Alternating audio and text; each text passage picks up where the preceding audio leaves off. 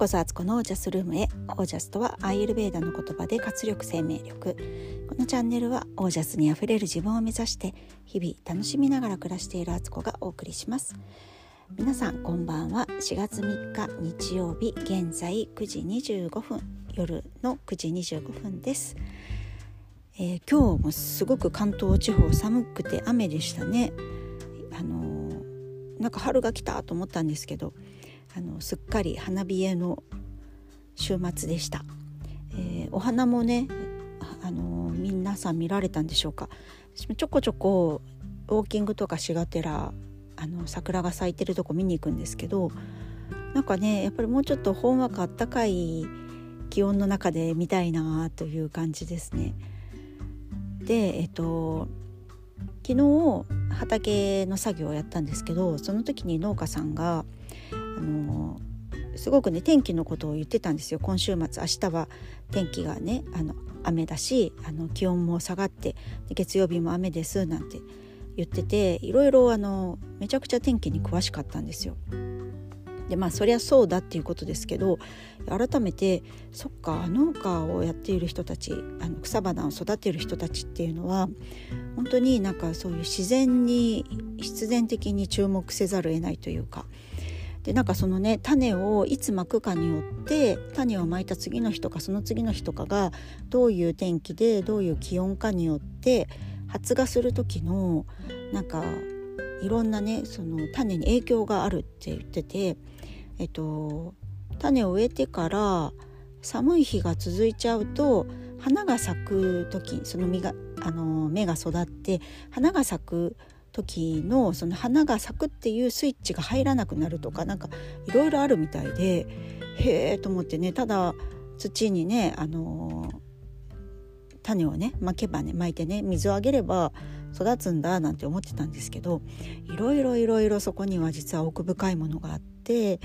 で本当にそういうことを体感として分かってくると自然と調和していくっていう生き方になっていくんだろうなっていうことをまざまざと考えさせられた昨日だったんですね。で今日もね、あのー、雨が降る前にちょっとジョギングに行こうと思って行ったんですけど結局雨に降られてジョギングはできなかったんですが、あのー、収穫をねまたちょっとしてきて菜花と,、えーと、人参をまた取ってきたんですよ。もうどんだけって感じですけど本当にね菜花がね行っても行ってもね新しい芽がどんどんどんどん出てきててもうすごい取り放題状態でで生田のところってすごく柔らかいんですよね葉っぱもつぼみもね。で取ったその日だと本当に苦みもなくて美味しくて子供たちも喜んで食べてるしいや最高ですよね。で人参も今日は、えっと、それをねに人参のグラッセにしてあの作り置きにしておいたのでこれ、まあ、今日の夜もねあのミートボールに付け合わせで出したんですけど今度今週のね明日から始まる1週間のお弁当にもねちょこちょこ登場させられるなと思って本当にあの自然の恵みのありがたさみたいな ものにねあの感謝していてこの野菜をね育てていけばもう野菜なんてほんとシンプルにほんと茹でて蒸し茹でみたいにしてオリーブオイルと胡椒塩コショウでね十分美味しいしそこにご飯があれば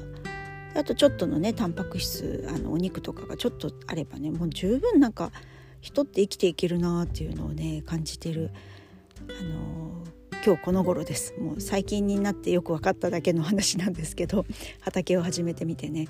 いやでもなんかいろんなことが多くのことをすでに学ばせてもらっている感じがしています。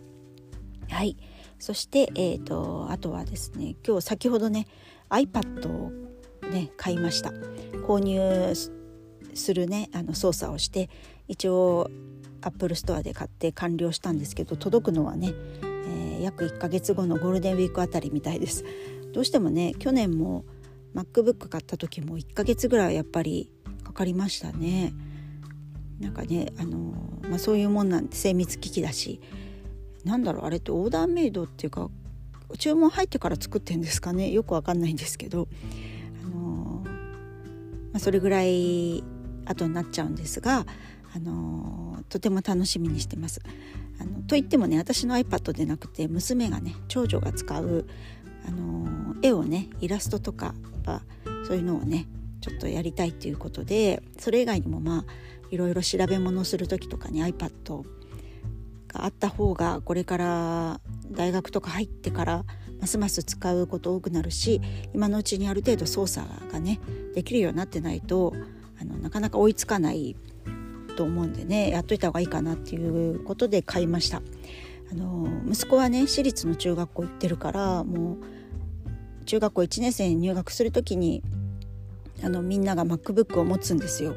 でまあ、親が買ってるだけなんですけどねなんかそういう私立のあの生徒の子たちと比べたら他のまあ私立中とか中高一貫のとこって大体その MacBook に限らずなんか Chromebook とかね、まあ、何でもいいんですけどなんか多分パソコン1台持つのはもう今当たり前になっていてそう思うと公立の中学校とか高校だともう全然時代遅れというか全然使わないし授業でもほとんどオンライン授業もまずないし長女が行ってる公立の高校のパソコン室っていうのは もう本当にねあれいつの時代のパソコンなんだろうっていうあの一回説明会で入ったことがあったんですけど部屋に。もう Windows のすごい古い方のものしかなくてでも学校もねそれを揃える時はもうあの団長の思い出って分かんないですけど そんなこと思ってないかもしれないけど、まあ、結構な費用をかけてね導入したと思うのでそう簡単にはね買い替えることもできないんだと思うんですよね。だからどんどんどんどんなんかこう今差が開いていってるなっていうのが見ていて手に取るように分かる感じなんですよ。なのでちょっととりあえず長女はあの iPad をね使いこなしてもらおうかなと思ってます。でついでに私もねそれでね動画を撮ったりとかもなんか編集とかもねまたそれでできそうな気がするので結構半分自分が使うつもりでいるんですけどね。はいそんな感じです。そして、えーと、今日話したいことはみんなで育てるっていう視点という話です。またねネットフリックスを見てたんですけど今日見たのは日本の映画であのー川瀬直美監督のね「朝が来る」っていう映画を見たんですね。これ去年公開されてて気になっていたので見たんですけどこの話っていうのがね、えーと、この映画のところに書いてあるストーリーを読むと養子を迎えて6年幸せな日々を送る裕福な夫婦の前に子供を返してほしいという若い女性が現れるだがかつてあった息子の実母とは別人としかとしか思えず点点点みたいな話です。で主演は出演は長作ひろみさん井浦新さんですね。で井浦さんかっこいいですよね前から好きなんですけどそうあの改めてまたかっこいいなと思いながら見てたんですがあのこれこの映画っていうのは、まあ、あの養子縁組のそのまた背景にある問題だったりあのっていうのをねあの川瀬直美監督の視点で定義されてる問題提起をねされてるような映画でした。でこれを見て思ったのがそうなんかみんなで育てるってどうでしょうっていうことなんですよね。あのー聞いた話で三佐郷千鶴先生からね聞いた話があって昔日本の村社会村ではね年に1回、まあ、お祭りみたいのが、まあ、夏祭りだったり秋祭りみたいのがあってその時はもう本当に無礼講状態でみんながねお面をかぶってお酒を飲んだりご飯を食べたりして騒踊って騒ぐんですって。でそうしてる間に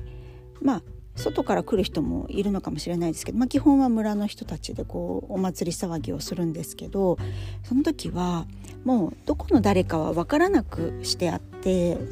そのお面をねかぶることでであの夜はもう乱交パーティー状態になると。であのいろんなところでいろんなことが起こるわけなんですけどその時にあの数日経つと結構妊娠している人が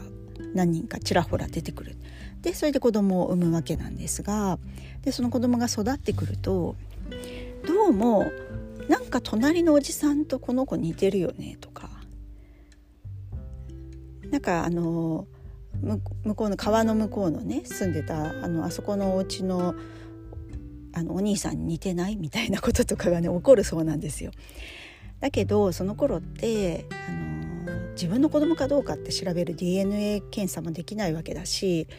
なんとなくなんかそんななんか似てるような気はするけどでもまああのうちの子としてとかねこの村村みんなで育てようみたいなすごいおおらかな社会だったっていうのがあるそうなんですよ。でそれ聞いた時に結構びっくりしましたけどでもいやなそれって人がみんなで暮らしていくための優し優しい大きな愛みたいなものだなと思ってななんか妙に納得したんですよねそういうことがあっても逆にいいんじゃないかって。で例えばなんか隣の奥さんすごく綺麗でずっと気になってる人がいたとします。で今だったらそれで本当に恋仲になってしまったらもうそれは不倫ってことであのそれがバレたらとかもう離婚とかねなんかもうすごい裁判沙汰とか大変なことにあと社会から抹殺されるみたいなね大変なことになるんですけどでもなんかその人がいいなって思う気持ちはあの隠せないっていうのは自然なあの感情の発生だから、まあ、ある意味それはあのあっても仕方がないというものなんですよね。でそれを年1回その人に近づけるチャンスというかね思いを遂げるチャンスがあるっていうのも実はその村の中でそういうあの不倫とか略奪みたいなことが起こらないような安全システム安全装置だったんじゃないかなっていう考え方もできるわけなんですよ。でやっぱり好きな人のそばに近づきたい触れてみたいっていうのは誰もが思うことであって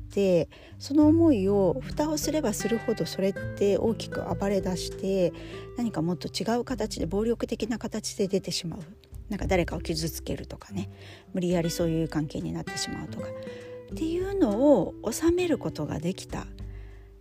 ていう実は優しい社会だったんじゃないかって思えたんですよね。それを聞いた時に。でこのまあ養子縁組の話もとてもねやっぱり両者にとって養子を迎える方の親もそうだし子供を手放す親の方の気持ちっていうのも本当にどっちにも耐え難いものがあるんですよ。でなんかだから答えはないんですけどなんか今ってうちの子よその子とか一回手放したらもう二度ともう親子とは言ってはいけないとかうんなんか本当にで血はつながっていないとかその血の血のことを言い出したりとかするっていうとなんかねこうあまりにも線引きを引きすぎてて実は自分たちが苦しくなっていないかっていうこともねちょっと考えさせられたんですよね。だからねなんか生みのお母さん育てのお母さんっていうのでもっともっとなんか明るい感じでねなんかこうみんなでその子を育てるってその子にとって親が何人もいるって結構幸せ逆を考えたらすごい幸せなことでまあねその日常生活はいろいろねそれどうどう調整するのとかねなんかそこで相性とかもあったりとかいろんな問題が出てきちゃいますけどでもなんか実はもっと明るく考えられるんじゃないかなっていうのをちょっとその映画を見てね思いました。で、まあ、終始ちょっと映画のタッチはねドキュメンタリー調であったり結構真面目なトーンなので全然あの笑うシーンはないわけなんですよ。そこにはねやっぱユーモア人間としてのユーモアがまたあったらあのね、なんかどうしても暗い方向にそれってとらその問題ってとらわれ取られてしまっているのでみんなが暗くなっちゃってるんですけどなんかもっとねなんか明るくその昔のね日本のねお祭りのような感じでね。なんか一夜の間違いではなく一夜の楽しみとしてねするっていうのがなんかその方が本当は生きやすいんじゃないかなって今となってはねポリティカリーコレクトではないと言われてしまうねその昔の日本のねあの村の習わしみたいなものが本当は本当は優しかったんじゃないのっていうふうにちょっと思い出したことが今日ありました。ね、だから当事者に当事者になってみないと本当にその苦しみはわからないしやっぱりそこにはもっと国としてとか社会として解決していかなきゃいけない問題がいっぱいありそうだなっていうのはねとても感じました。でその中であの未婚のあの妊婦さんたちがこう安心して産める最後の妊婦妊娠期間の何ヶ月間かそこの施設に行ってゆったりした時間を過ごしてで子供を産んででその後その子を養子縁組に出すっていうそういうサポートシステムがあったりしていやこの間のメイドの手帳じゃないですけど本当になんか女性たちを守るなんかそういう施設とかなんかバックアップ体制って必要だなってなんかね私がすごくあの大金持ちだったりなんかすごくねこう資金があったらなんかそういうシステムとかねなんかこうなんか作れたらいいななんてちょっと思ったりもしたんですけどまあ本当にそれも簡単なことじゃないかもしれないけどうーんなんかねあの見過ごされている本当にその社会のシステムから抜け落ちてしまっている人たちっていっぱいいるよなって。でそれも私自身だって何かのことがあったら本当に紙一重でそういう世界にそういう世界にね行かなきゃいけないこともありますよね。だから誰でもそういう可能性はあって。だけどちゃんとセーフティーネットっていうかみんなで守るっていうみんなで育てるよとかねなんかなんかそういうもっと優しさっが必要だなって。ねでもそこはそこでまたねいろいろ人が近くなりすぎていろんなことがね見えすぎて辛いこともありそうだけどなんかねなんかもっともっと優しい社会ができないかなって私自分のね、まあ、子供たちが次の世代になっていく頃にはもっともっとなんかなんか違うものをねバトンとして渡していきたいなっていうのはすごく思うところであります。がちょっとね何もね答えは出せないんですけどそんなことを感じた映画でした。よかったらね見てください。Amazon プライムとかでも見れるかもしれないし Netflix にはありました。もうちょっとねネットフリックスに毒されまくってるような日々なんですけどまあでもあのとてもちょっといい作品が多いのでちょこちょこ見ております。はいということで今日はこんな感じです。えー、皆さんの暮らしは自ら光り輝いてオージャスにあふれたものです。オージャス仮面をつけるって時には必要な気がします。